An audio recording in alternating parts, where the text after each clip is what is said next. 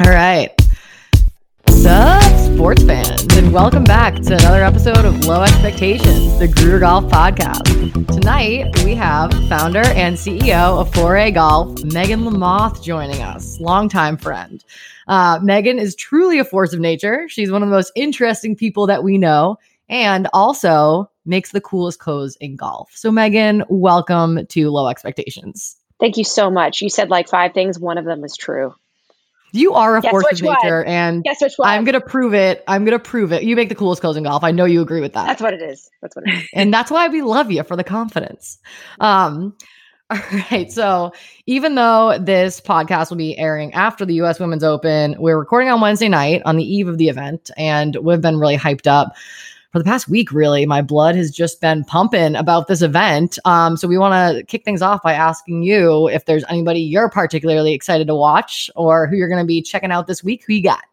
Well, we have like three three of our sponsor players in the event. So you guys did that amazing pool, and obviously it's really hard because you're just like, who do I vote for? Um, and so like Bronte Law, Annie Park, um, and Sarah Schmelzel are all playing in the U.S. Open, which is amazing, and they're all like Foray crew. And then one of our really, really good friends who is a um, she's, she's a U.S. Women's Mid Am champ, Ina Kim Shad last time. Um, she is competing as well, and I just spoke to her before I talked to you guys. Um, I'm really excited for her. I told her, no offense to all our LPGA players, but I told her I would fly down there and break someone's legs if they needed me to. Um, that's only because Tonya Harding style. yeah, and not enough people get that reference. Thank you so much, Jen.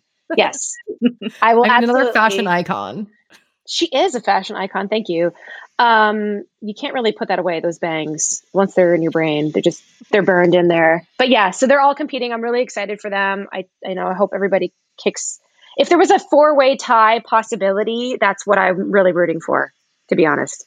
I know it was tough. It, it it does feel like you're voting for somebody when you're making your pool picks, which is kind of wild. And we have been just getting active on the um, no laying up message boards, and they have a setup where they say like who will win, who won't win, and who will miss the cut, and then who will be the high, you know, the best amateur or something. And I had so much trouble. Like I felt like I was cursing somebody by saying that they're going to miss the cut or they're not going to win. Well, like you can't put that out there. Like you guys, you know, with the crystals and stuff, like just don't put it No, out there. yeah, yeah. You want it's it's almost like um you want everybody to win. I don't know if Ina Kim ever told you the story of her mid am trophy, but another time she's a really good person for you guys to talk to. But the women's mid am trophy has spoiler alert, a very auspicious history. Oh, I'll that. That's a teaser if I've ever heard one. very, very exciting. Listeners, stay gonna love tuned. Mhm. quite the teaser. Um, so, outside of the girls that you sponsor, we would love to hear your take on golf fashion today and kind of what we're seeing on the tour, what the other players will be wearing this week. Would just love your hot take on uh, on what you think of it all. Oh boy, that's a good one. Loaded question. Tell us what you really think. I think it's a really interesting. Listen, I think it's a really interesting season. Um, some of the, my favorite players to watch are some of the players that are actually competing from overseas because I think they have really exciting um, brands and some clothing ideas that I haven't seen. Um, one of the Japanese players is sponsored by Beams, which is one of the most influential and most interesting um, golf stores in Japan. So every time, like I go to Japan, which is not frequently enough, probably like once a year, but obviously not COVID year um, that's kind of where I go, and it's my north star for what I think is is cool and interesting and, and different ideas. So that's the kind of stuff I'm I'm really ex- excited to see is like stuff that has maybe a different reference point or um, different fits, different style lines. I you know it's in, it's interesting because um, women's golf fashion is really really really really tricky, and clearly I'm partial to what we do at Foray. So you know I love Jess Korda and I love Nelly Korda, but I'm not really looking at Adidas right now. I mean, obviously Bronte and, and Annie and Sarah are gonna like tear it up. so Look because they look so good. yeah, because mean- they look so good. You know that you're preaching the choir anyway, though. I think that one of the Yeah. one of the major differences, obviously, is like they're not golfing to wear the clothes, right? They're golfing to actually play the game. Whereas, you know, um, people more in our contingent, the clothes are really important to us um, because the game is not always there. So that's kind of, I think it's a different, definitely like a different perspective. But that that makes a lot of sense. she's a she's a dangerous. I mean, it's a really listen. It's a really hard game. People always say to me like, "Oh, you know, are my golf clothes if I buy them from you going to make me play better?" And I always say, "Kind of, yeah." um, and not and not because like there's some sort of magic powder that's going to make you fly and make birdies, but well, really, honestly, well, I mean, I don't know yet. we're, we're working on sourcing that, but the reality is, I think I think when you feel like yourself, and I think when you feel comfortable, you you play better. I think um, anytime you put on a you know. I don't know, think about being in like a play and you're being a kid and you're like wearing a 1950s dress. You don't, you don't feel, you feel like you're in a costume, you feel like a character. And so that's I think what our goal is here is to try to always make you feel like a version of yourself, but maybe a version of yourself that's appropriate for the golf course. Um, and so self expression is one of those things that's always really, really important, and that's the thing that we always kind of is our north star. Um, and that we have to sort of and sometimes battle against like what do we really like versus like what's appropriate on the golf course. So leggings is one of those hot button items, but we did fit a great pair of uh, joggers today. I'm I'm pretty excited about that. I'll send you guys Ooh. a little sneak peek later. Yeah. That's exciting. Very exciting. Um, mm-hmm. Yeah, we were we were actually talking about this earlier. We were going to bring it up later, but sort of the way that you know when you're doing something that really tests the limits of your self confidence, like golf. Um, for us, like you really need something that you almost feel like bulletproof in. Like you're just like no one can fuck with me. Like regardless mm-hmm, of how mm-hmm that I look like. Um, I feel good in it. So yeah, we we feel you there. Um, there's nothing there's nothing more crushing than golf, right? And there's no nothing more crushing than when you hit an amazing shot and you're like, I am a god, and I'm gonna like I'm gonna be five under. Oh my god! And then your next shot is just like in the woods, like gone. that's why I, I, get really nervous when I'm doing well. You know, it's exactly it's the, that's when that's when I'm the most nervous. That like especially like if you absolutely bomb it off the tee, like you know that second shot has a very high probability of ruining your day. Mm-hmm. That's why I really believe in like Luigi. Like player B is like the guy. That's my guy. Not only is like Luigi, Luigi, first of all, better color matching, the green and the blue, better, right? You don't want the contrast of like the red and the navy. Like that's not good. So Luigi, he's like long, he's lean, he's like the Bella Hadid of the Mario brothers. that's so Just true. You you want to be Luigi. that's funny. I uh, always spoiler. I play as Wario because I like the all black.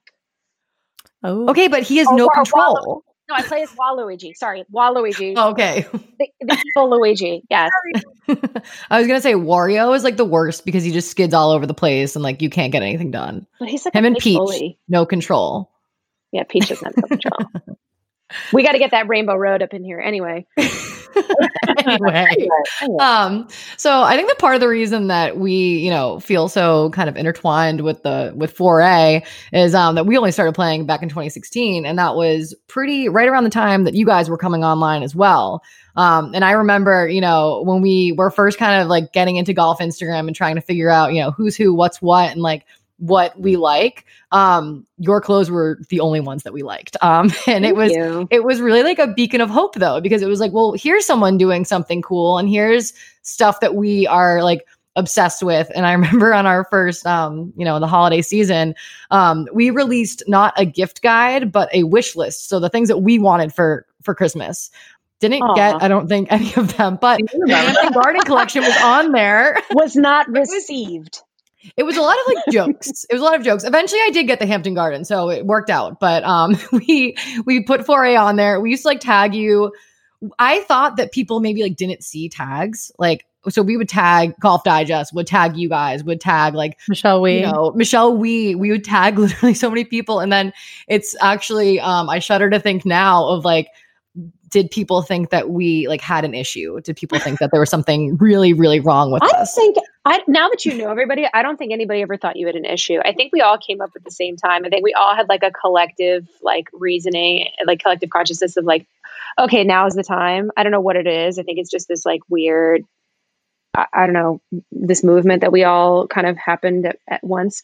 And like i credit like hallie your former guest hallie ledbetter amazing person. I credit her a lot with our success um, because she's always was the conduit to us to the rest of the golf world. And, and she's been incredibly generous you know with you know her network people and, and just you know being really uh, kind about you know the stuff that we do you guys too i know for sure. I think uh, it's funny. Yeah, we we definitely did come up at the same time, and and I don't think anybody ever thought that you guys were weird. I think we were just really excited to have like a bunch of really interesting girls. I remember actually when Hallie was telling me about like, oh yeah, we're going to go to this Gruder Golf Candy Corn Classic, and like Lexi, Lexi Toth, um, shout out, shout out Lexi Toth, woo, uh, one of our Florida employees, but now sadly left us and lives in Atlanta. We'll let that go. It's fine. It's fine. I love Atlanta though. She can't know, escape us. We'll be there. It's okay. She she's got you know what? Lexi has like such a beautiful buttery like swing. I can't even handle myself. But anyway, so I remember them going to the Candy Corn Classic and, and meeting you guys like for the first time. I'm like, yeah, I think we're gonna like hang out with these Gruder girls. I don't know what they're about. And then like you guys are like all best friends. Um I know. It's so funny to look back. It's a pretty small world and it's full of just like real live people, you know, which is mm-hmm. which is comforting. Um, but we do want to ask you though, you know, you're oh. talking kind of this like cosmic shift, this cosmic force that kind of brought us all, you know, into golf and together. But what was the driving force for you um, to, you know, start Foray? I think, I mean, okay, so businessy for any, like, I think any entrepreneur, you know, who's actually going to go do something, I think they're, ha- they're always their first client. It's always like the first need, right? And so, um, a lot of people will start doing this, but not everybody kind of approaches it maybe the same way. But I think for me, it was standing in the Gap dressing room trying to figure out what to wear on my first round of golf ever. You know, uh, at the time I was going to go play, I think Bethpage Red. And I was like, oh my God, what do I wear? Like, I think I need khakis. And so I, ha- I literally still have the photos of myself in the dressing room. I think I need khakis. I think I need khakis. um, wear, right? Yeah. So I like, I bought, I think I bought like, I bought two different colors of khakis. One of them was like a coral, one of them was a tan. And actually, I think I also bought the green. But anyway, they were, they're Gap. They weren't, I think there was a deal. Gap's known for khakis. Anyway, famous. Uh, and then I bought a, and then I think I bought a, a polo shirt. But the problem was when I played, the polo shirt was like too short. I've I'm, my measurements. I'm very long in the torso. It's just my journey. It's cool. So I'm really long with the torso, and so I would swing, and I was really in good shape then before I was a mother, and my stomach hung out, which was fine, I guess, but still not ideal. Um, and so, you know, I was doing that at the same time that not just playing golf, but like at the same time that I was at Victoria's Secret and I literally had sat in the meeting with the merchants and the designers at the athleisure, I call it the athleisure revolution when the merchants from Ohio and the designers from New York City were trying to like talk to each other about the collection. And the designers from New York City were like, Hey, listen, we think printed leggings are going to be a big deal. And the merchants in Ohio are like, get out of here. No one's ever going to wear printed leggings. Get out. Nobody wants that. Like people don't want to draw attention to their legs. And the designers in New York are like, no, seriously, like we really think this is a big idea. And they're like, you know what we're going to do? We're going to buy black leggings and then we're going to buy solid pink. And we'll do one small test. We'll do one small test of a printed legging. Test came out and it was this huge, oh my God, like we need printed leggings and we need a million of them. How fast can we get into them? So I kind of came up in my career during that whole time and seeing all the time and attention that was happening in athleisure and bras and tops and sportswear and whatever in my career. And then coming to the golf world and walking into a pro shop at a Muni, which I love municipal courses. I almost exclusively play them, believe it or not. Um, I really do. I we believe you. I do. My home course is Mosholu in the Bronx, and they just found a dead body. Not on the golf what? course. They did. They found a. How's that body. for street cred? Yeah, it it was not. Let me be clear. This uh, it's really sad. The person passed away, not inside the golf course, outside the golf course, but mm. within the confines. You might want to edit that out. I'm just saying. Okay, it's fine. I'm, I'm putting a timestamp down right now so we know when to go back and and keep. You it. can check. This might be fine. It's God bless. I don't want anybody to die. Definitely not for golf. Anyway, is this where we segue into like crime, a crime podcast? this is the crime podcast and about current events, and I don't want to talk about any of those. But this, but anyway, what was I talking about? Oh, hold on. Okay, public golf courses, municipal, golf courses, um, municipal golf fashion, pro, shop. pro, shops, and you walk into a pro shop. You walk into a, a pro shop at like any normal golf course, and it was just garbage. And I don't understand because we would pay so much time and attention in my job to like the simplest thing, like being an eighth of an inch off of something. And because because what we did for a living is we built bras and bras are engineering. They just are. If you rotate something one way or you put a strap at a different like one eighth of an inch off, it's a totally different thing. Anyway, I digress. So all of that was happening kind of at the same time. And then I also became a mother. And then once I had my daughter, I was like, you know, looking at her and she's looking at me and I'm like, wow, I can't believe this thing is mine. I'm in big trouble in a few years. Uh, you know, I really want her to look at me and, and look at me, not necessarily as a role model, but I think kids learn from the things that you do and the things that you show them. And so I wanted her to look at me and say, like, okay, well, I want to go out and be a powerful person. I want to make a difference. I want to feel like I can make a change and that I have a voice, or at least I can be heard. And so I said, you know, this corporate career that I have, I can I can keep going, or I can just say, you know, let's just take this knowledge, this body of knowledge, because I just felt like a sponge for the time that I was here, just learning as much as I could. Um, and apply it to, to, to this area that really, really needs it. I remember the first PGA show that I went to in 2016 and we walked around and I'm walking around and I'm looking at all the other vendors and we had booked, you guys went too, right? And we booked the first day and we're like, okay, we're going to book two days. We're going to do the PGA show. We're going to walk and book everything. We're going to make sure that like we are doing the golf thing right. And we're like, wow, oh, we're really right about this. Like, there's nobody even close, huh? And we're like, no, there's there's really nobody close. And I remember taking a photo of one of these booths, of the pants in the booths, and I was like, those are the worst capris I've ever seen in my life. And by the way, I haven't owned capris since I bought things from Abercrombie in 1998. So it's been a while. Okay, we can do this. Um, and that was it. It was just like you have to be a little naive, you have to be a little stupid, and you have to really be a little bit like uh, I don't know, uh, like kind of a decision bias where you're like, I'm going to succeed where other people have failed. And then you just have to be willing to work harder than everybody else. Yeah. Um, but here we are. Here we are. We, we know we're we're in Thank like we're in lots of we're in lots of clubs now. I'm really really proud. I'm really pl- proud that we work with you guys. I'm really proud that we um, have players in the LPGA Tour. They are amazing wear test participants. Because like if they can like put stuff through the paces, then like for real. Like an average consumer can throw it in their washing machine. Like we're good. No, exactly. And I mean, that's the stuff. That's why, you know, that's why we trust Foray. Um, a, because of the commitment to detail, you know, that we've heard you talk about um, before. And by the way, everybody, um, Megan has a super, super interesting, like, entrepreneur story that she has said on every podcast she's been on. So, what was one you were on most recently? I listened to it. It was really good. That's so nice. Um, hold on. Yeah, I thought it was really good too. The most the most recent podcast I was on was her next play. Look her up and give that a listen. I think that we heard you on Kira then Kazansta's podcast, you know, years ago, and we are like, we gotta meet this lady. So really fascinating story where she talks all about her um history at Victoria's Secret and her job in Boston. One thing that I think is super interesting about you also is that um, you majored in math, art, and philosophy at mm. Colgate and then got your MBA from sure NYU. Did. And I feel like you just are a really well rounded um, person who gleans inspiration from just every corner of the universe and then some. Um, hello, chicken sandwiches. So, Love can you talk a little bit I just about? can you talk a little bit about you know your inspiration where you get it and then how you kind of integrate it into Foray's products um I remember specifically actually sitting on the floor of Ray's room with you in the Hamptons and Hallie was reading Ray a bedtime story and you like handed, I think me and Kiki your phone. You're like, this is a pa- this is a skirt that I'm getting from Etsy vintage. I'm gonna cut it up and I'm gonna copy the pattern and use that um in the next line. And I think did that become Jolly Rancher or what did that did that become anything? I was like, wow, she's really like this was at like nine o'clock at night or whenever Ray goes to bed. So probably seven o'clock at night. I don't know. Who's four. it felt late to me. It was dark. Before we were going out. Anybody listening from Ray's school, I do not put the child to bed at nine o'clock at night. Okay. Her bedtime is a very six, like serious seven thirty, and she doesn't get dessert every night. Um, yes, thank you.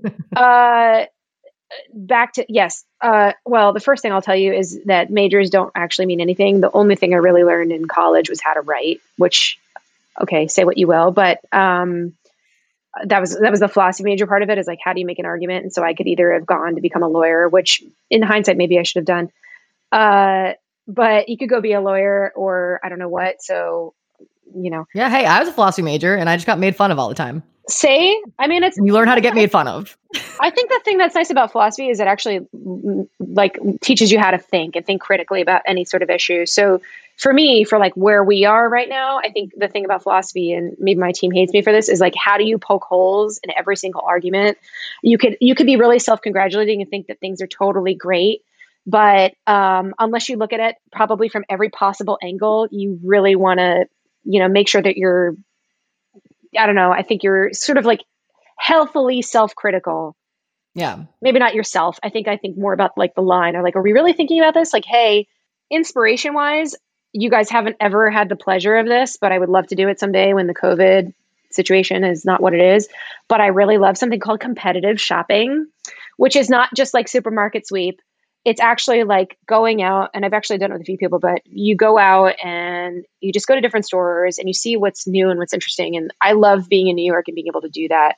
But i don't necessarily shop and buy anything. I really this is going to sound super creepy now when i say it but like what i do is i really watch other people shop again really creepy but i see what but i see what people are i see what people are attracted to like i did this in la um, we went to a bunch of different stores and I was one of the stores we went to was a toy store because we were shopping for stuff for Ray.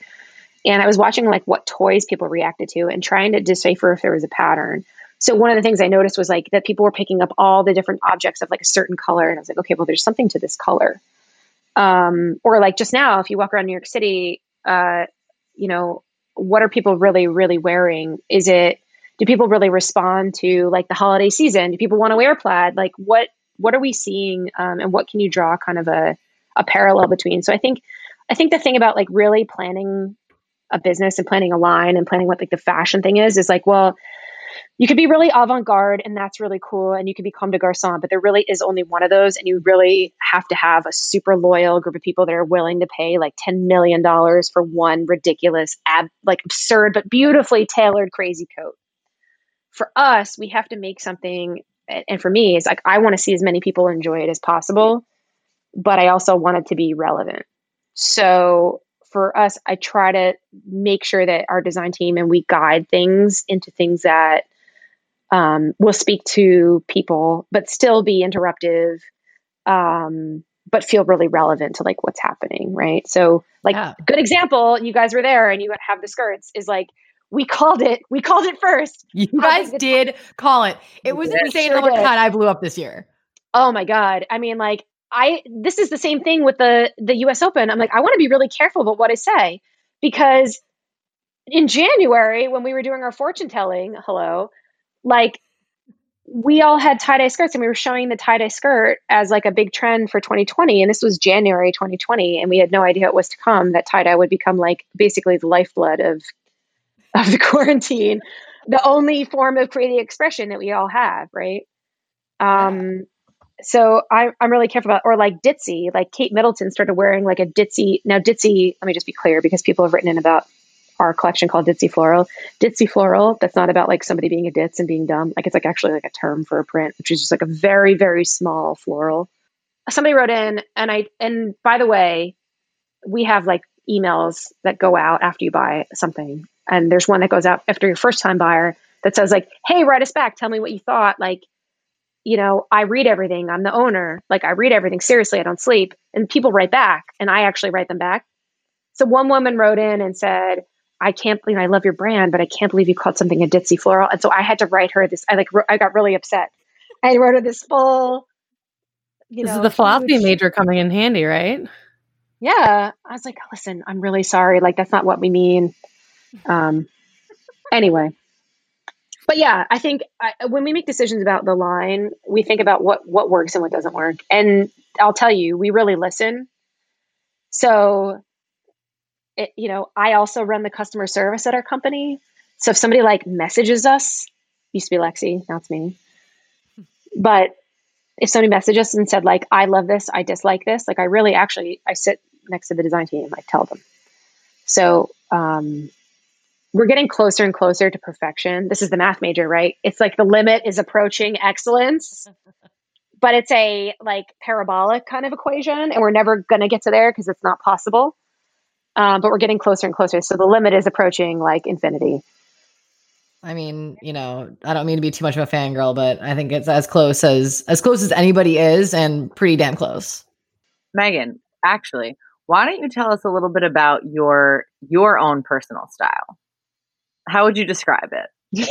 yeah, when you're not watching other people shop, how do you uh, what are you attracted to? Uh, what do I really like? Okay, so this is like you'll see this later it's funny because when I was shopping for like a wedding dress, um, my friend was helping me shop it, and like she's like, you know what? Like we, I kept pulling out styles that had long arms, like you know, covered and whatever. And she's like, I think you like the modest section, and I don't. I'm like, I'm not like a showy, like I'm not. I don't put it all out there. Um, but I really like. I like the idea of like if you see something, then you shouldn't see something else. So like I love like it's funny like I have different like in my fashion in my wardrobe like I have a closet I've got lots of stuff that I never wear but they become like my white whales. So there was this one particular Celine dress that I saw on the runway and I could I obviously like I couldn't afford anything. You know, uh, definitely not Celine. And I chased it for like 10 years. It was this long sleeve white shift dress from Celine, just like super plain, Phoebe Philo Celine, white to the knee, long arms. And I, I did everything I could do to find that dress. and after 10 years, I found it. I was like, it's mine. You know, it doesn't fit me anymore. I, I own it. It's in my closet. Pre Ray, fabulous. Um, but my, I guess my personal style, me, like, uh, I like, I like stuff that's really comfortable. I don't want anybody to look at me, me. I want everybody to look at everybody else. um, I'm sh- I'm actually pretty shy, shockingly, like personally. So uh, because I don't see that.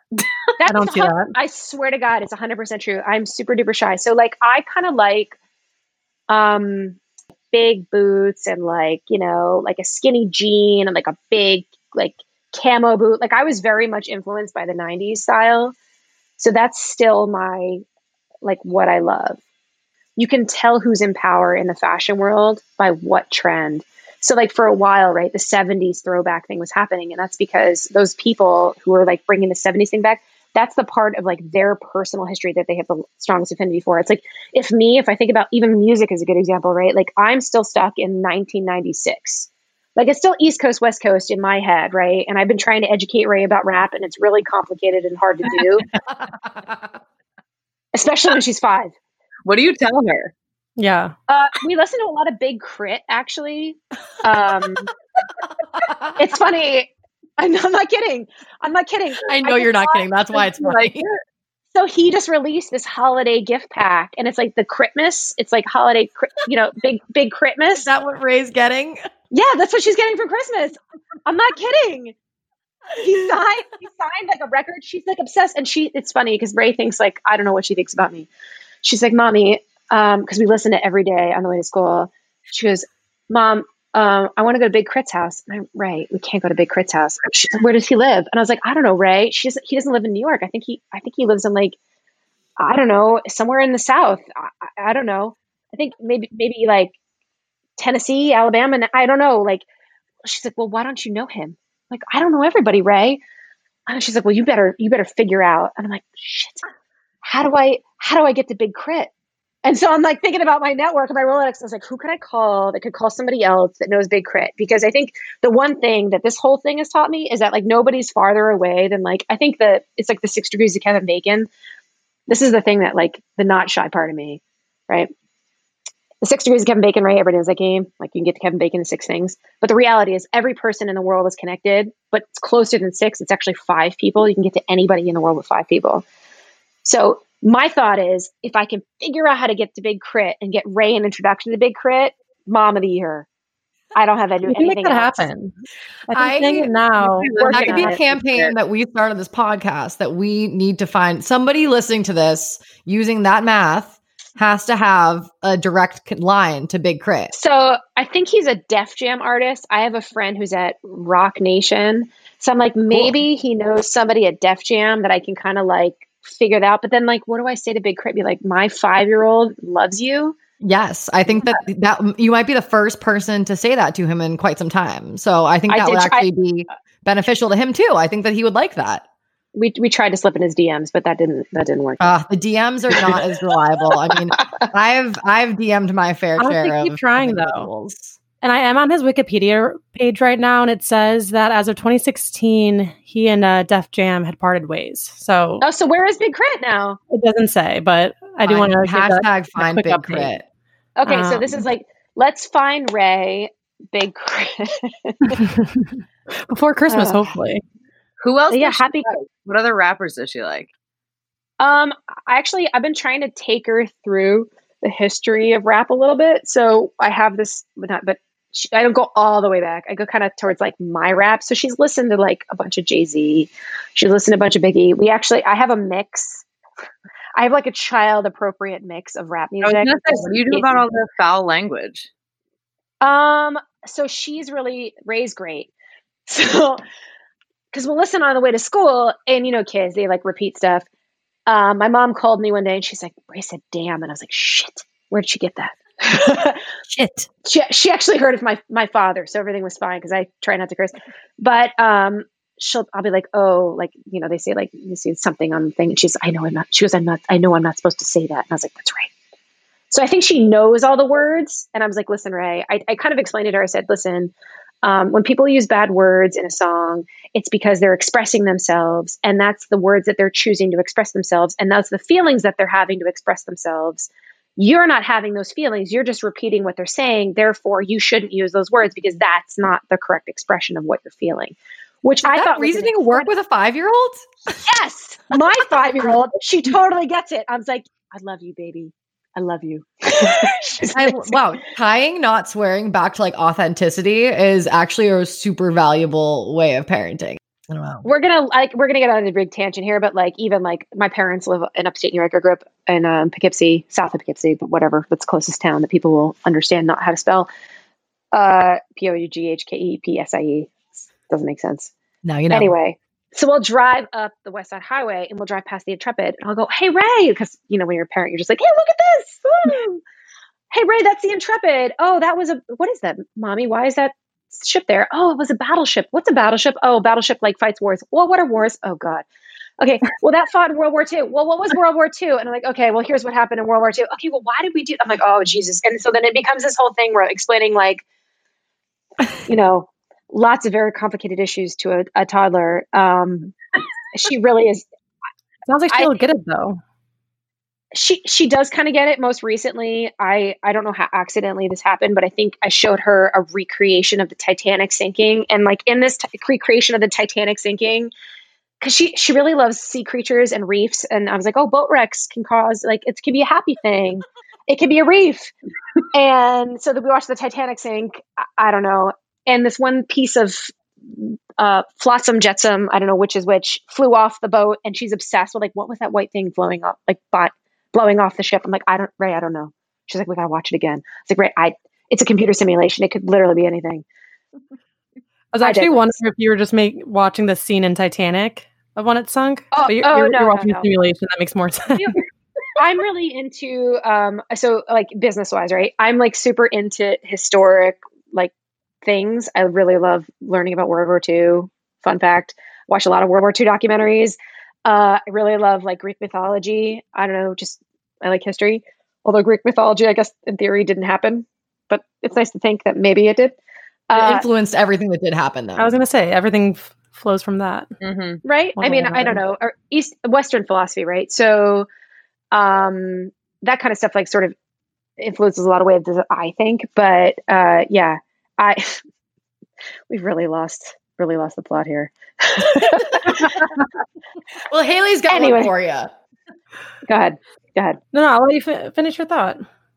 no i thought there's No. there's nothing no, Well, just there's nothing. head, head hung. Nope. no No, I mean, honestly, it, it still It flows gone. together very nicely because we did want to talk a little bit about Ray and specifically her style, both her fashion style and her management style. And um, oh my god there's a few things that come to mind. One thing for me personally is that coat that she was wearing recently, the the color Oh, block yeah. coat. I mean, that broke comes me. in an adult size, I would lo- love to find it. so classic uh, competitive shopping. So I took my daughter competitive shopping on Halloween because Halloween was sort of canceled in New York. So we went and we went around and we went to Stella McCartney because I love Stella McCartney and they have an ama- she has an amazing kids line not only because like she uses like ingredients she uses raw materials that are sustainable. She doesn't use any fur. So um, we went to Stella McCartney and she tries on this coat. And whenever Ray tries anything on, and I swear to God, I did not teach her how to do this, but she does this kind of like influencer like pose where she'll like tilt to one side and she'll tilt to the other. And she just just naturally does it. I was like, I have not showed you videos. We don't watch Instagram. Where the heck did you learn this? So she's just got that natural thing. Um, but her personal style, kids got kids got it she's got it. She's got it. She's she's stylish. She gets it. Um, I don't really dress her. I want her to kind of express herself, but she'll put together some things and she'll see the way that colors. Like I, I buy her the most ridiculous clothing in the world because like you can. So there's this one clothing brand I love called Molo M O L O. For anybody who's a parent out there, it's really really great. It's made I think in the Ukraine. I think it's designed in either Denmark. I, I'm pretty sure. Anyway they do super crazy photo photoreal prints and they do them on what's great for kids is it's like I think it's 98% cotton, 2% spandex. Really sexy information you're getting here. Anyway, crazy prints, like unbelievable like bears, weird things everywhere. And she'll pull out like a color of a print that I hadn't thought about and she'll mix it with something that she has that's there. And I'm like, I did not see that, but that looks amazing, Ray. Good work. Um, she's got the style her management style, Ray, is um, it's funny because uh, my experience being pregnant, I'm sure it's different for everybody, but I was really sure about who she would be when like I was pregnant with her. I felt like I could read her mind. And I was like, I think she's going to be this way and I hope she's that way, but like I'm not really sure and she kind of is. So she's not bossy, but she's really sure of herself. And she's really funny. Kids super funny. Like the other day, um, she was in the shower and we're we're kind of tr- like she just she doesn't want to wash her hair.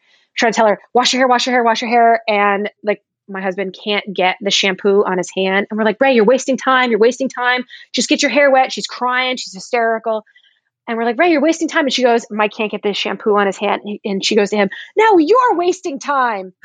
And it was, I actually have a list in my phone of like the stuff that she says, like that's just so brilliant. She's got this book and she can't read yet because she's five. And um, she's got these books and they read to her because it's the future. And one of the books, she doesn't know the name of it. She goes, "Mommy, can you give me uh, the book of Flying Children?" I was like, "What?" I was like, "Flying Flying Children," and on the cover, it's Peter Pan. It's just the kids flying. oh my god! I was like, that's Peter Pan. Or she's like, Can I have lost puppies? And I was like, That's 101 Dalmatians, Ray. Amazing. So anyway, but that's comprehension. The, yeah. It's good. So we call her the everybody in the office calls her the big boss. She comes in and she sort of motivates everybody. Um, in a normal non-COVID year, she'd come in like once or twice a week and just kind of, you know, get people get people going. Um, in the summer, we were doing team dinner, kind of like on a Friday night, and we would go out and have like tacos.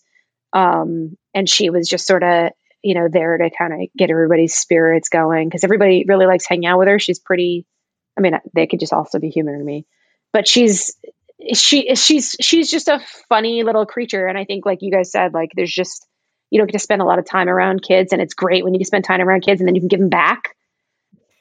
um, she's a smart cookie. She's definitely a boss. She's definitely very sure of herself. Um, she doesn't take any crap, which is great in some ways as of her parent uh, it's exactly what I want for her, but currently, like trying to fight her to like put her underwear on in the morning, that's really tricky. Mm-hmm. Um, I find it really interesting now, like as a, I guess, in a, a woman, um, you know, now trying to talk to her about her body is really interesting and like what's normal, what's not normal, how to be okay with yourself talk about your relationships with other people, um, talking about like gender, talking about religion, like that gets really, really interesting and conversations that I still now my both my parents are psychologists. I still haven't had conversations with my parents about gender identity, right? Yeah. So um, it's interesting because she's growing up in New York City and she gets to see different things than most kids would ever be exposed to. So I'm really grateful for that. And I think she's really aware of that. And I always tell her she grows up in the most interesting city in the world. And I tell her that she's a real New Yorker and I'm not. So, because she was born here and I'm not. Uh, and she really, she really takes that to heart. So I don't know. She, I mean, I'm really excited. I'm excited to to see what she becomes, you know, and just like like what you were saying about, you know, raising kids in the 21st century. It is just so different. There are so many things I think to contend with with internet culture and all of that stuff and the things that, you know, people end up finding out.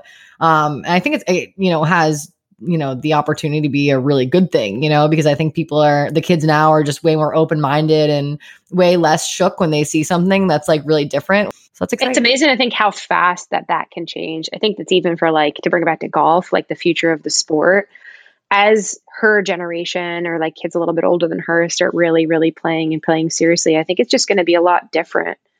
Um, she's just, you know, she's accepting of every, I mean, not that, you know, all kids really are, but I think until you teach them that there's a difference, then there isn't.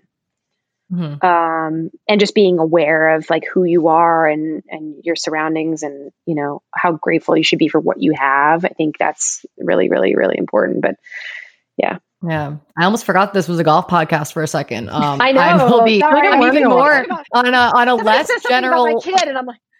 On a less general like, oh, level, I'm so excited to see what they think of golf because I think that hopefully right now what we're all up to is you know, creating a golf world that they won't be as like disgusted by. Um, because I think if we show, if we were to show them even, you know, what was there like 10 years ago, I think that they would have a similar reaction to what, you know, the three of us, four of us had, which was like, what the fuck? Like, how is this so far behind? You know, how has this small, you know, industry been able to stay stuck in like literally 1950 for such a long time? I mean, even we were just talking about like the US Open, like the women's US Open, like we just didn't we just thought we like didn't really pay attention before, but like it turns out that like no, it's it's this bad. like there's really just yeah no effort There's no support people, no yeah. support like there's been a good deal of hype like these past few days and everything but like last week there wasn't like it's not like something they don't treat it like the men's us open or any of the men's majors or even honestly like the mayakoba you know what i mean like last week you know you just didn't see as much um you know leading up to the event and it's it's great to do it the week before but i think that like you know we always lament too that none of the big brands release like special capsule collections for any of the women's majors. Whereas you see every influencer with a new pair of like, you know, custom masters Nikes, uh, like a few yeah. pairs, you know? And it's like, what do we have to do to just get a fucking shoe? one Tell shoe. God. Um, just one. Just one shoe. I know, you know, it's it's funny and I was lamenting about this earlier with uh, someone just like how different being a woman is now than it was. I mean, I think they said to me, they were like, Did you know women couldn't have their own bank accounts until 1970? And I was like, I got to fact check that. It's true. Um, that's crazy. Isn't that weird? So to think like I was born in 1982, so that's seven years. Now you know how old I am. So that's like seven years later. That's kind of weird. And like in the world I came up with, that was a new thing. Like a career woman was like a show. Like, oh my God, she's a career woman. What is that? Um, I think it's weird that we still have that discrepancy between women's and men's games. I understand the argument about advertising dollars. I totally get it, right? Because these are businesses and the PGA Tour's business. The thing that I don't understand is that you have something like, and I love it, right? And I love Augusta. Ray Ray is named after Rae's Creek at Augusta. I love golf. So much enough to name my kid after something to do with golf. Literally, the thing I love more than anything else. Her, not the golf. Maybe both. Anyway, um, but like to have something like drive, chip, and putt, and to have something like the the first tee, which is amazing, those organizations, and to have half of the population that comes through that feel like they get abandoned at adulthood, and the other half be able to have a path to success is crazy something there's something just like everybody's got to take a step back and like understand what that is and i've and i've actually said this like if you think about you know the lpga and the pga tour you know, they're totally two different organizations, but I go back to like my operational background, which is you look at some of the uh, most successful successful events and you the ones that are really successful is when you have the men's and the women's tournaments right back to back at the same location after each other, near each other, right? Not only like okay, operationally, does that really make sense because you're not having to set up and break down stands and you have one set of like crew that you're dealing with and you set up the course, yeah, probably a little different differently, right? But you can kind of fake that because if they can move the tees at my golf course, they can surely move the tees at theirs. Like there's got to be a way to capitalize on the success of one to support the other. And so, like, for my players in LPGA Tour to be suffering and working as hard as they're working, I mean, like, I've never seen anybody work so hard for so little recognition. It's ridiculous and un- and kind of unacceptable. And if I had more money to give them, I actually would. I literally don't.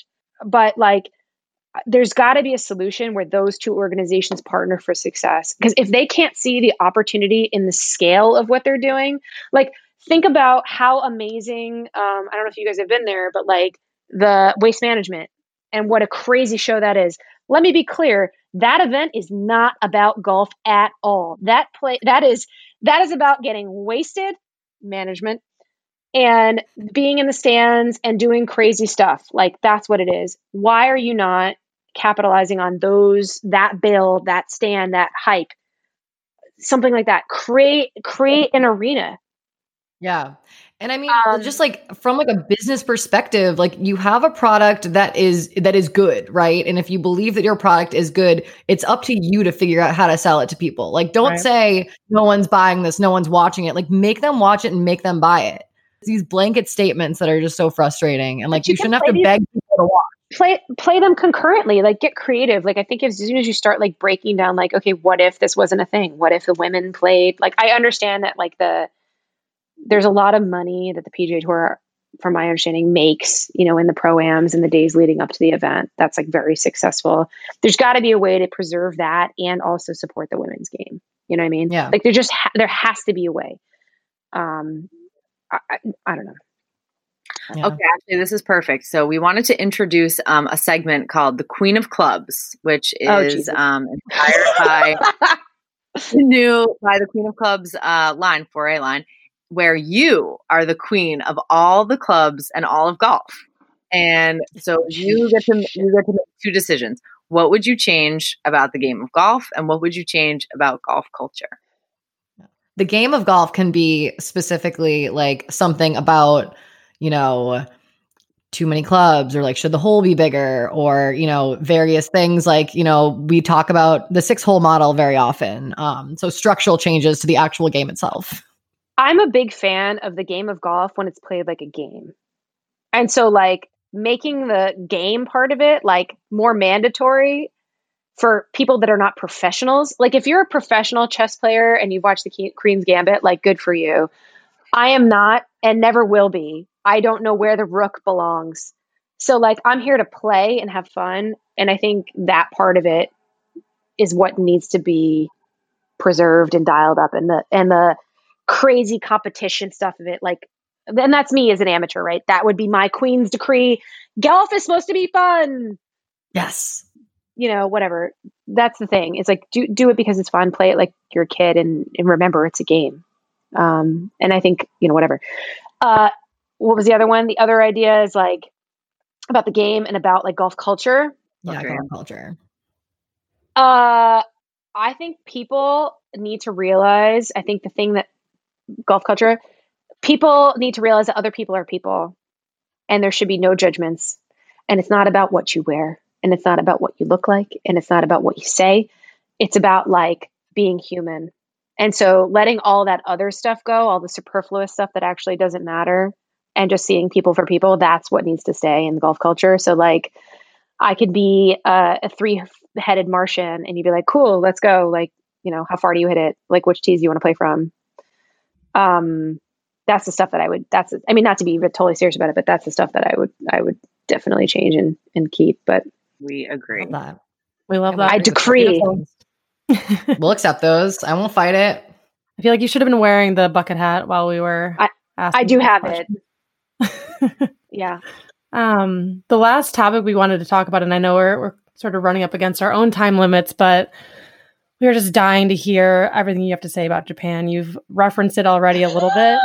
Um, we know it has a fond place in your heart. It is a place that we are dying to get to. So, in I'm addition to to, uh, to getting Big K.R.I.T for Ray for Christmas, we would like to get the Gruder Golf Oh Girls God. to Japan in 2021 or maybe 22. But uh, yeah, we'd just love to hear maybe your like your just pitch for Japan and, and what you love about it. so just so you know, so like when I was in college, I was a sushi chef, um, in a sushi Cool. like sushi bar in upstate New York. So that's like, how do you argue with us that you're the most interesting person in the world? That's not true. That- Like, I don't know. You have no leg to stand on. You were a sushi chef in college. Like, give me a break. it was fine. I mean, whatever. It, it was. I mean, it was. It was. Listen, it was a sushi chef run by a, a Jewish couple from Long Island, and so in normally in that culture, in like sushi culture, sushi chef, chef culture, you can only be male. Um, but obviously, like it was actually. I guess I've always done this work for women. Interestingly, I never thought about that until just the second. But anyway, so Candy, it was Candy and Arthur. Candy from Brooklyn uh, decided to, to train me, and she had two other women that were on the line with her, and so that's like what I did. So that was like the uh, origins of my obsession with Japan, and and but I also always loved, like as a kid, like I loved anime and I loved kind of like that kind of culture and all of that stuff, like you know forever. Um, my daughter's really into Pokemon. That has nothing to do with Japan. I'm just saying. She's also really into Pokemon. That's my fault. So anyway, but the first time I went there, I went there. It was it was a dream to go there. I went there when I was in business school, um, and it's the one place I think that I've been in the world that I felt at home, but also like a foreigner. It was just because I, you know, I live in New York City, and um, kind of nothing surprises me. Like somebody could be on the street and like wearing a purple wig and like you know getting I don't know abducted by aliens, and I'd be like, cool, yeah, Thursday in Japan, I actually felt like there's something new to see because their point of reference for me was something different than what I was used to. I am personally eternally hungry and all I want to do is learn. Think that's the thing I've learned about myself is that I just want to continue learning. That's the stuff that drives me. I'm curious. I'm curious to a fault. Maybe it's because I'm a Gemini. You all can tell me that. That's the stuff that I really love. So I just love exploring. And um Japanese in Japanese culture, like there's a food culture part of it that is really beautiful. Um, there's a really great show. It's on Netflix if you want to watch it called Tokyo Diner. Um, it's very, it's a write that down. It's about this guy who runs a diner in Tokyo and it's only open from midnight until like 5 a.m. Great show, Wow. but exactly the the culture of of eating in Japan because some of the best food you've ever had in your whole life, the attention to detail if you've ever watched like a movie like Jiro Dreams of Sushi, right? Um, also a Netflix show. They don't sponsor us. That would be really nice.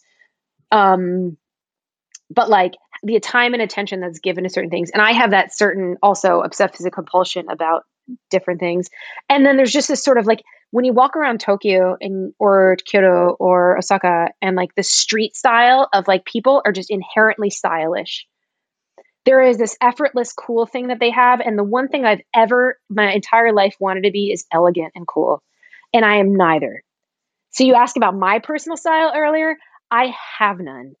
But like to i but i see it in other people and all i want is to like emulate that i wish i had that kind of like effortless cool so um for me it's just i don't know there's it's it's also one of the most beautiful places you've ever been. I don't know. I, I don't need to convince you. Like the only thing I've ever wanted to do my entire life, and I'm about to turn 40 in like a little while.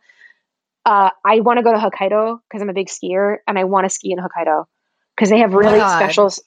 That's the only thing I've ever wanted to do my entire life. That's bucket list. Like that's it. Before my knees explode, that's what I have to do. So For the that's Japan. my dream. Yeah, exactly. They have amazing, amazing, amazing powder, like amazing powder. So, so early in um, the early in the lockdown i had a very vivid dream where i was in japan skiing powder and i kept saying japan and i woke up i think i texted you guys and i was like guys we gotta get to japan I don't know if like I've, I've every time I've gone there, I feel like it's home, even though I don't belong that. there. And and I'm like, I just want to learn more and more and more. And there's so much for me to learn there. because it's just so different. I've been actually studying Japanese on uh, Duolingo for 500 and something days. It's not very good, but I can, can you say anything for us? Eigo ga hanasemasu means I speak English. So uh, that sounded good. Yeah. From three people who don't speak Japanese at all. That sounds pretty good. pretty good. Doing great. I buy it. Uh, konbanwa. Good evening. Uh, so, but anyway, yeah. I'm like, how many days? I'll check. It has been 565 days straight that I've been studying Japanese. Wow, that's full immersion in my book. That's it's full immersion. I kind of I'm mailing it in a little bit. I can really read it. I can read it. Um, and, well, and that's actually, good. You can navigate them. Yeah, yeah. And and the other thing is Ray, uh, genius child of mine. Her school is half English, half Mandarin. And so one of the things that I was trying to do is because she was really shy to speak Mandarin, and I've always wanted to learn Japanese. But one of the things that she she was nervous to speak Mandarin in front of us. And so I said, okay, well, I'm going to try to speak Japanese. Like, what's that word in Mandarin? What this is what the world is in Japanese. And she felt okay talking to me if I didn't know something and she didn't know something, but she didn't want to feel like she didn't know. You know what I mean? Um, but anyway, Wow. so uh, you you guys need to go. The golf courses there are unbelievable. Um, some of the people that we've met are incredible. Uh, we're really lucky to partner with a whole bunch of different people over there. Like our our our guy there, Shige, is the man. We went to the one of the best like bars in the entire world. This guy, this is not interesting. I'll stop talking about this, and you can edit this out. They ha- they won the world's best gin and tonic, and I don't like gin. Okay, that's interesting to me. So fascinating. Yeah. I don't like gin. The best world's best gin and tonic. This guy, the bartender, i has focused on being a bartender his entire life and is the world's best bartender, and makes this gin and tonic with the most love, and so much so that the guy worked with the distillery in Japan to create the specific like gin just for the special gin and tonic. And the ice cubes are carved specifically for this gin and tonic to melt in a certain way to enhance the flavor of the gin. It's the best gin and tonic you've ever had. I could drink all of them. Um, it's a bar. It's bar anthem. It's in Ginza in Tokyo. You would never know it's there. It's on like the second or third story, over like nothing in Japan. In That's what I love about Tokyo is, is the the layers of all of the the bars and restaurants and the fact that everything's on top of each other. You don't know where anything is, and you would never know that a, an amazing ramen place or restaurant, you know, is on the third floor of what just looks like an office building. Exactly like my team and i we couldn't sleep one night we were in tokyo and it was like right when we got there and we were like it's 4 a.m are you up? Yeah you up? Yeah you up okay. We just went out for ramen at 4 a.m 4 a.m it was popping people were out Hmm. and we're like it's a it's a wednesday and it's like people are like yeah let's go and we went to this ramen place that was like packed and it was like some of the best food that we had and i'm like i don't know how these guys are going to go work tomorrow today But they do. Um, wait, I have one other question about Japan too, because Jen reminded us the other day that you were telling us the story about the golf there.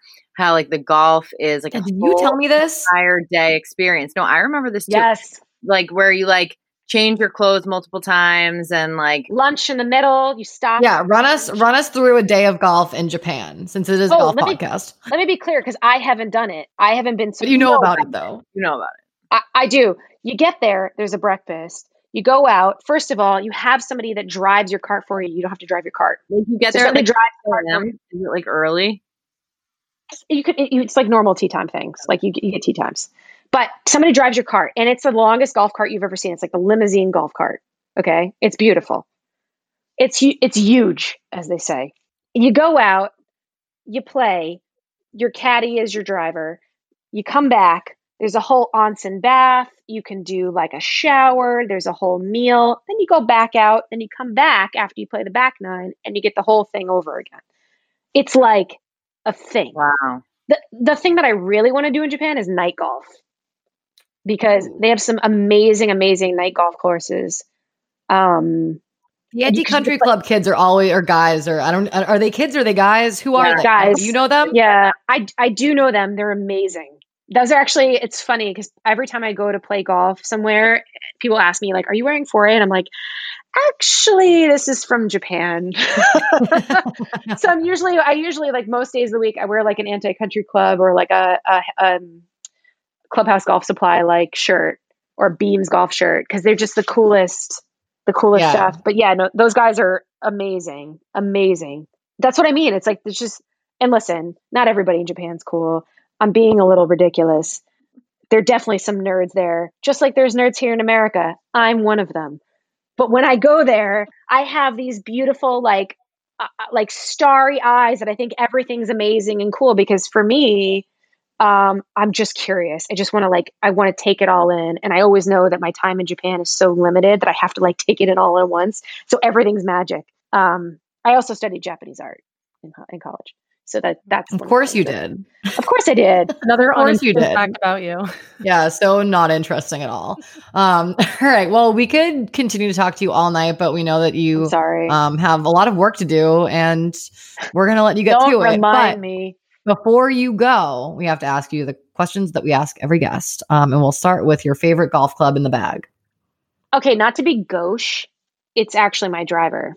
I know that's gauche, and it's like people are Whatever, like, be "Oh, gauche. Yeah, no, you're like, oh, you're like a driving range person. Hitting No, here's- bombs. I'm super confident with my driver, and in fact, like it has come to a point where like I play a different course, like a course, and it'll be backed up, and there'll be a bunch of dudes on the T8, and I'll be there with like another guy, and they're like, "Oh, do you want to go to the forward tee?" And I was like, "No, I'll hit from here," and I'll just bomb it because like I do my best. I think when I'm under that kind of pressure, and I just all the guys are like, "Whoa," so that's kind of why I like it. Like my my I, I put my D on the tee. Drive for show. Exactly. Like, come at me. Actually, I think Okay. Megan Kang said that too. Um, okay, your favorite nightclub or bar or restaurant? Oh, sh- well, Bar Anthem in Tokyo. I Okay, um, perfect. Oh my god, with the perfect For sure. G&T. Bar, bar I love Anthem in that. Tokyo. You I can also just feel there. like I feel like you feel kind of kindred with the bartender who makes the perfect G and T too. Is that true? Is that fair to say? I've I The search for hug him. perfection. Yeah, I tried to hug him and he did not. He did not take that kindly. I don't think he'd have wanted that, but whatever. A few gin and tonics. That were that good. I mean, he it would be surprising if you didn't get that more they're often. they're le- they're legendary.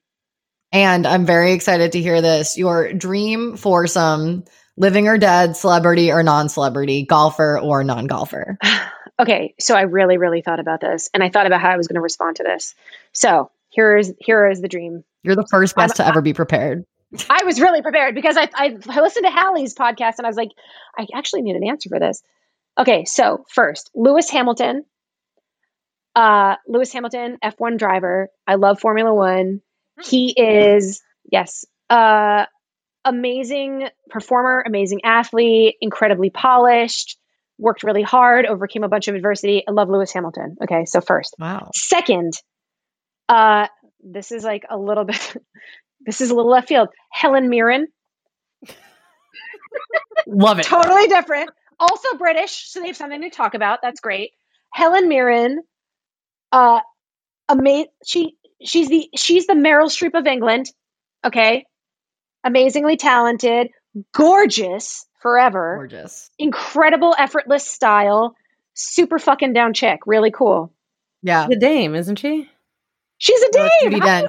I think that's Judi Dench. Oh, No, Hel- no. There's a there's a documentary on Netflix or Prime, and it's all the dames hanging out together. It's Judi Dench, Helen Mirren, two other broads, She's a Maggie dame. Smith. Oh, what Maggie is it? What Smith. is a dame?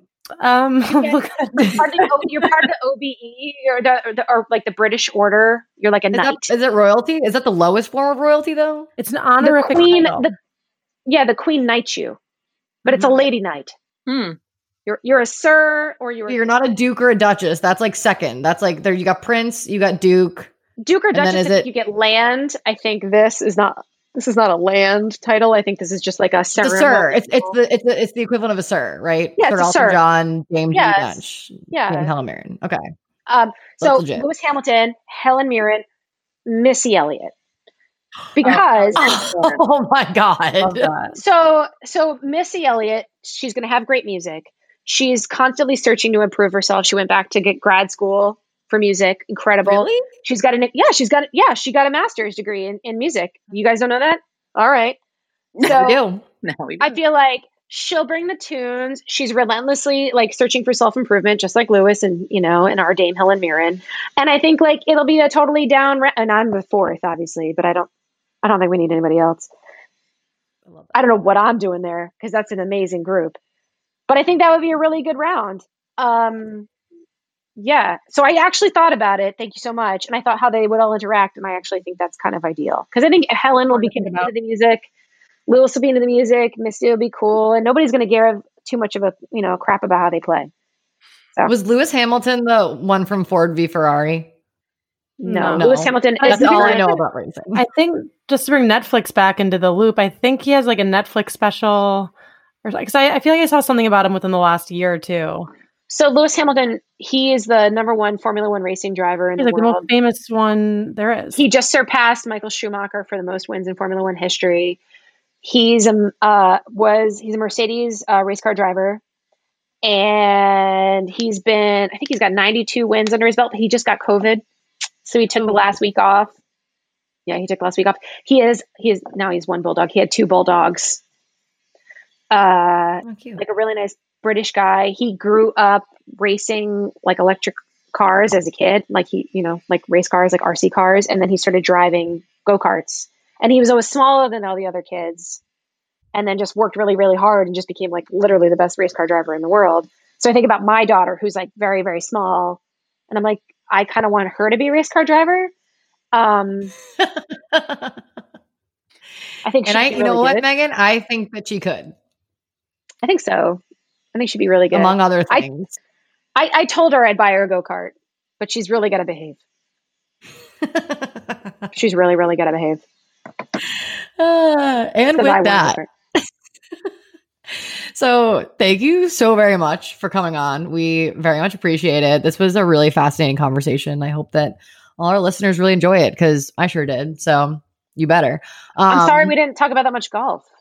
Yeah, we did. We did though. It all it all started comes in. back to golf. Yeah. It all comes back to golf. and this is a golf and lifestyle podcast anyway. Yeah, it's golf and lifestyle. So lifestyle gives us as much free reign as we want to talk about literally whatever we want. We've been very clear that it's golf and lifestyle. And plus, Oh this is similar to what you talk about on the golf course. So so Yeah. there. Yeah. Exactly. That works out. Um, This is just like this is just like a round for us. exactly. Do you have any parting words for the listeners? Um. Well, by Foray, I'll say it because you should. Okay. Bye Foray. Uh. Sure. No. Bye. Do I don't know. I don't know. What, what should I? You don't need any parting words. All right. All right, homies. Um, till next time, hang loose, swing easy, and we'll see you later.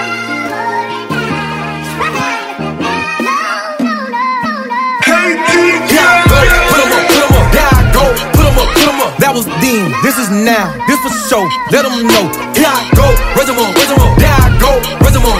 That was them, this is me, this is king. You ain't know. Yeah, go, quit here. Sound like this, my my you. Type of car we don't steal. Backseat driver for real. Drop me off at the top. Got that key with no lock. Play for the team that I own. Ain't no taking my spot. Franchise, franchise, we take a lifetime to spend it. Hit that bank just to visit. Raise a hand if you it. Drop the top on the rose. Had the whole it of goals. Bible service for family. I'm proposing a toast. Made it out the hood like, yeah. Who would've thought we would get out of the project like this? Don't get lost in my crib. Wait till legit just to quit. Oh, you thought that was it? I'ma be bigger. Uh, Uh, do you want to see? Do you want to see the prince from fall 2020? We do want to see that. I would love to, yes. I'll stop recording. Was that a hot mess? Did I make a hot mess? no, that was so that fun. was Of excellent. your I have- podcast. Yeah, go, put 'em up, put 'em up. Yeah, go, put 'em up, That was then, this is now, this for show. Let 'em know. Yeah, go, up, raise 'em up. Yeah, go, up, raise 'em up. That was them, this is me, this is king. You ain't know. Yeah, go, going, going, going, gone, go, going, going, going. I'm gone, go, going, going, going, gone, go, going, going, going. I'm gone. Quit here, blown with it. Been by no limit. Yes. Oh, perfect. Okay. That's that's great news. I was actually just about to crack a beer. I've got Yeah. I literally just did. I have a cocktail Uh, coming.